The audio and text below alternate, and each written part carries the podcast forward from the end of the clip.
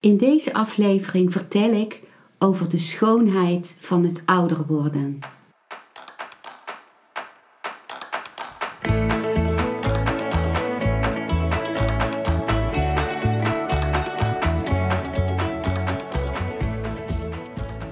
Welkom bij een nieuwe aflevering van Modita's podcast Van Pijn naar Zijn. De podcast waarin ik je meeneem voorbij de pijn in je leven naar wie je diep van binnen bent. Hoe kun je beter omgaan met je gevoelens? Hoe vind je rust in je hoofd? Wat zit er precies achter je pijn? En vooral, hoe kun je steeds meer jezelf zijn? Adem eens diep in en uit. Ik wens je veel luisterplezier.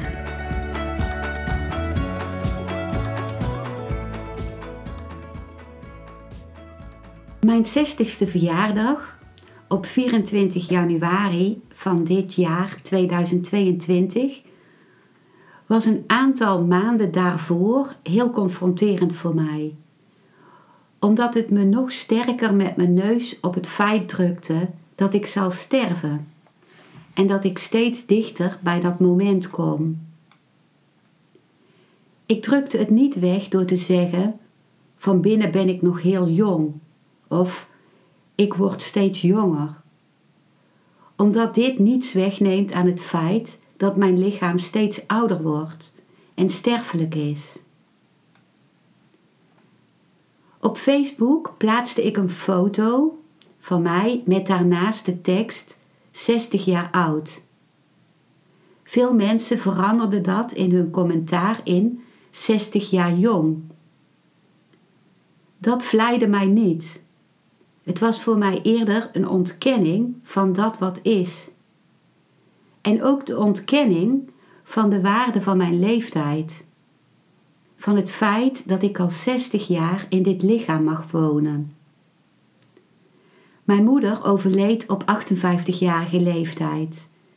En hoezeer heeft zij ervoor gevochten om nog langer op deze aarde te mogen blijven?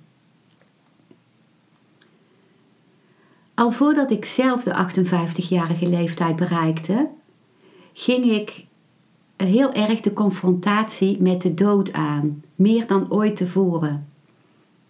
In het Osho Meditatiecentrum in Pune in India deed ik een groep die heette een Experiential Inquiry into Death. Wat betekent een ervarend onderzoek naar de dood. In een besloten groep, helemaal afgezonderd van de rest van het meditatiecentrum, gingen we zoveel mogelijk onze eigen dood ervaren. Met alles wat daarbij hoorde. Het verzwakken van het lichaam, het niet meer kunnen eten op het laatst en door anderen gevoerd moeten worden, het afscheid van onze dierbaren, het onder ogen zien van alles wat in ons leven nog niet was opgelost. En het zien hoe we dat tot een harmonieus einde konden brengen. Het was een diepe en ook heel mooie en waardevolle confrontatie die me enorm veel gegeven heeft. En er ook voor gezorgd heeft dat ik nog meer elk moment mijn leven leef. Ik realiseer me dat ik vanaf het moment van mijn geboorte aan mijn stervensproces begonnen ben. Vanaf die tijd waren er weliswaar weefsels die nog groeiden, maar begon ook al het verouderingsproces. Het is niet zo dat op mijn zestigste het verouderingsproces plotseling begint. Ook al, ook al ken ik ook angst voor de dood, ik realiseer me ook hoeveel de dood bijdraagt aan mijn leven. Het feit dat ik weet dat ik zal sterven, roept me op om elk moment van mijn leven te voelen wat kostbaar voor me is. Het drukt me met mijn neus op het feit dat ik alleen maar steeds dit moment heb. En dat ik het leven het meest voluit kan leven door van elk moment een parel te maken. Elk moment wordt een parel als ik het ten volle beleef. Dat betekent niet alleen geluk en blijdschap beleven, maar ook verdriet en woede diep doorleven. Ik wil mezelf steeds meer kennen, weten wie ik diep van binnen ben, steeds bewuster worden. Ik luister veel naar mijn, elke dag naar mijn spirituele meester Osho. Hij benadrukt steeds weer dat de wijze waarop je geleefd hebt, de wijze is waarop je sterft. En dat als je voluit leeft, als je het leven helemaal leeft, er geen dood is. Leven en dood zijn twee kanten van dezelfde medaille. Dat is wat ik soms voel in mijn meditaties. Als ik alleen maar ben, dan voel ik dat er geen dood is. Hoewel ik natuurlijk niet weet hoe het uiteindelijk is om dood te gaan of dood te zijn. Op mijn gelukkigste momenten heb ik gevoeld dat ik zou kunnen sterven. In die zin voelde ik dan de inhoud van Osho's woorden, van dat als je volledig leeft, er geen dood is. Toen ik depressief was, voelde ik mij doder dan ooit. Maar niet een dood in de zin van het verlaten van mijn lichaam. Wat denk ik ook een hele kostbare ervaring kan zijn. Een ultiem moment. Ook al ben ik er ook nog steeds bang voor. Het doden in mijn depressie was een totaal geen leven voelen. Geen inspiratie. Geen zin. Geen lichtpuntje. Geen enkele verbinding met het leven. Ik zou niet willen dat ik in mijn slaap zou overlijden, of dat ik bewusteloos zou zijn als ik stierf. Ik wil het sterven met mijn volle bewustzijn meemaken. Osho zegt steeds weer dat de, dat de meeste mensen alleen maar oud worden, maar niet rijp worden. En dat veel mensen, als ze sterven van ouderdom, van binnen nog steeds de leeftijd hebben van een kind van 13 jaar. Dat ze niet rijper, niet bewuster zijn geworden en niet dichter gegroeid zijn naar wie zij in wezen zijn. In die zin kan een jong kind dat bewust is, rijper zijn dan een volwassene van 80 jaar die zijn hele leven op de automaat heeft geleefd die zich heeft laten leven zonder te weten wie hij of zij is. In de westerse cultuur ligt een groot taboe op ouder worden. Dat uit zich in de botoxbehandelingen, facelifts, het kleuren van de haren, waardoor je niet kunt zien wat je eigenlijke leeftijd is. En, dat niet, en waardoor je dan niet alleen voor jezelf, maar ook voor anderen verhult. En uh, in het heel krampachtig willen verjongen van het lichaam. Ik vind het ook confronterend als er grijze haren komen, al vind ik er ook schoonheid in zitten. Voor mij is het kleuren van de haren net zoiets als dat ik mijn borst eraf zou willen halen in de puberteit. Het is het ontkennen van mijn natuurlijke groei.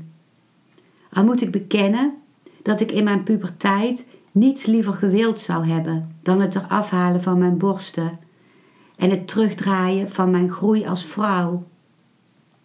Nu zie ik hoe ik toen tegen de stroom van mijn leven inging. En dat wil ik niet meer. Ik wil er zijn met het lichaam dat ik nu heb. Ook al krijgt dat rimpels. Vooral die rond mijn mond vind ik niet fijn, omdat ze laten zien hoe vaak ik mijn mond bij elkaar heb geknepen. Maar dat is wel wie ik ben. Ik wil er zijn met mijn lichaam. Ook al krijg ik een verticale lel in mijn hals onder mijn kin. Die de familie van mijn moeder heel sterk had op oudere leeftijd. En die ik confronterend vind. Maar die me ook verbindt met mijn familie van mijn moeders kant. Mijn lichaam kan nu veel minder dan toen ik jong was. Ik verlang er soms naar om keihard over een grasveld te kunnen rennen in een ongelooflijke sprint. Zoals een kind dat doet als hij volledig opgaat in zijn spel en in zijn levenslust. Ik probeer het gevoel soms omhoog te halen van hoe het is om ergens op of overheen te springen, of van een grote hoogte af te springen. Om een lichaam te hebben van elastiek, met veerkracht en souplesse en vooral het besef dat dat nooit meer terug zal komen, maar dat mijn lichaam steeds stijver zal worden, is een confrontatie met de dood. Maar ik ben ook heel dankbaar, omdat ik me zoveel gelukkiger voel dan toen ik twintig was.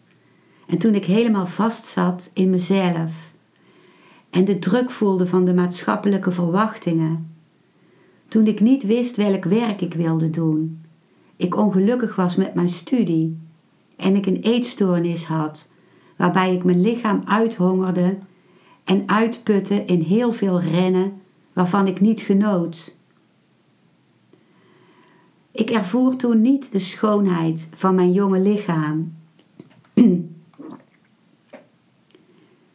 ik ben dankbaar voordat ik mijn lichaam nu voel. En door mijn val van een paar weken geleden waarbij ik zwaar mijn ribben kneusde, ervoer ik de schoonheid van de vertraging die ontstond, doordat ik ten gevolge van de pijn alleen maar heel langzaam kon bewegen.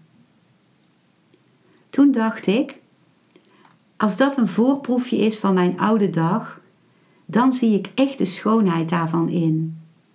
En dat meen ik. Ik voel dat in elke beperking een juweel verborgen zit. En dat het niet de feiten zijn die me gelukkig of ongelukkig maken, maar mijn houding en dat waar ik mijn aandacht op richt.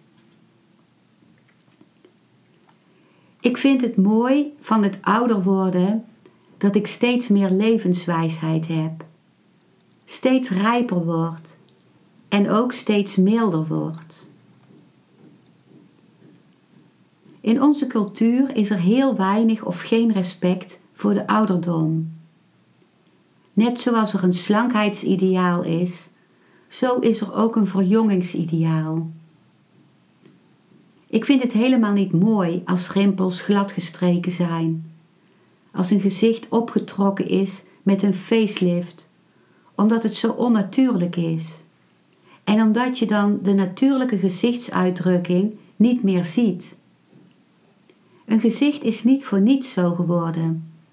Je ziet lachrimpeltjes, fronsrimpels van de zorgen, het hangen van het gezicht dat niet meer in een kramp kan staan om verdriet of zorgen te verbloemen. Het respectloze voor de ouderdom in onze cultuur spreekt ook uit onze benamingen voor de oudere mens. Oudje of omaatje of opaatje. Dat is zo denigrerend. Omdat zij bijvoorbeeld verder van het digitale gebeuren afstaan vaak en niet meer de laatste up-to-date wetenschappelijke kennis hebben, worden ze vaak als onbruikbaar weggezet. Terwijl zij juist zo'n levenservaring hebben. En we zien vaak de wijsheid die zij hebben opgedaan niet het relativeringsvermogen dat ze vaak hebben en de schat van de mildheid van hen onderkennen we niet.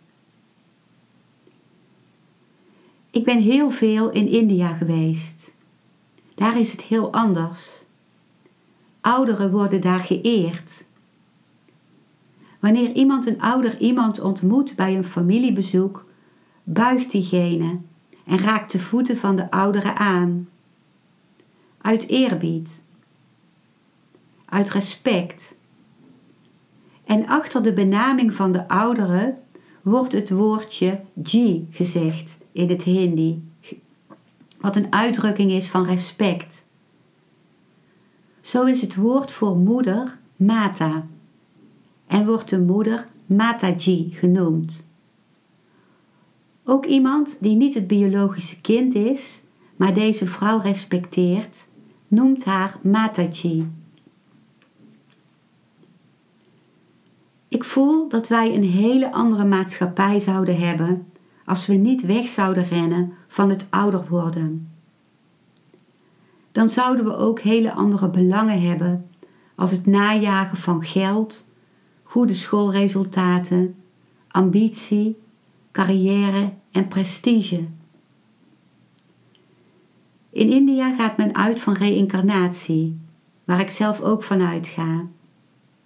Dan is er veel meer een tijdloosheid. Dan is het niet meer zo dat alles in één leven gepropt hoeft te worden. Bovendien heeft India altijd de nadruk gelegd op het zijn, op de ziel, op de verbinding met wie je uiteindelijk bent. En wordt van oudsher het doen en al het denken met de mind juist als een afleiding gezien daarvan. Helaas is in onze westerse houding van succes en carrière willen najagen ook al overgesprongen naar India en naar het hele oosten. Kinderen worden eindeloos bijgeschoold en opgejut om dokter of advocaat te worden. En ook voor hen wordt het leven langzamerhand steeds gejaagder. Al ben ik blij dat ik in India ook heel vaak nog een zakenman in een heel net pak wel een half uur op een muurtje langs de weg te zien zitten, voor zich uitkijkend in het oneindige. Ouder worden is een uitdaging waar ik niet omheen kan. Maar wat me verbindt met mijn diepste essentie en met het continu bezig blijven met die essentie. Iets wat door zal gaan tot de laatste adem van mijn leven. Dankjewel voor het luisteren naar deze aflevering. Ik hoop dat hij je een nieuw inzicht of perspectief heeft gegeven. Ik hou van interactie, dus als je iets wilt delen, stuur me dan een mailtje op info@genietenvanmeditatie.nl. Ik geef je dan altijd antwoord. Ik wens jou dat je vreugde in het dagelijks leven zult ervaren en innerlijke rust. En dat je steeds meer je pijn zult kunnen omvormen in zijn. Je kunt de afleveringen van deze podcast volgen via Spotify, Google Podcast, Apple Podcast en Podbean door op de volg- of abonneerknop te klikken. Als je luistert via de Apple Podcast, dat kan alleen als je een iPhone hebt, heb je een extra voordeel. Omdat als je op de knop abonneren klikt, je steeds een berichtje op je mobiele telefoon ontvangt als er weer een volgende aflevering van mijn podcast verschijnt. Je bent van harte welkom bij die volgende aflevering.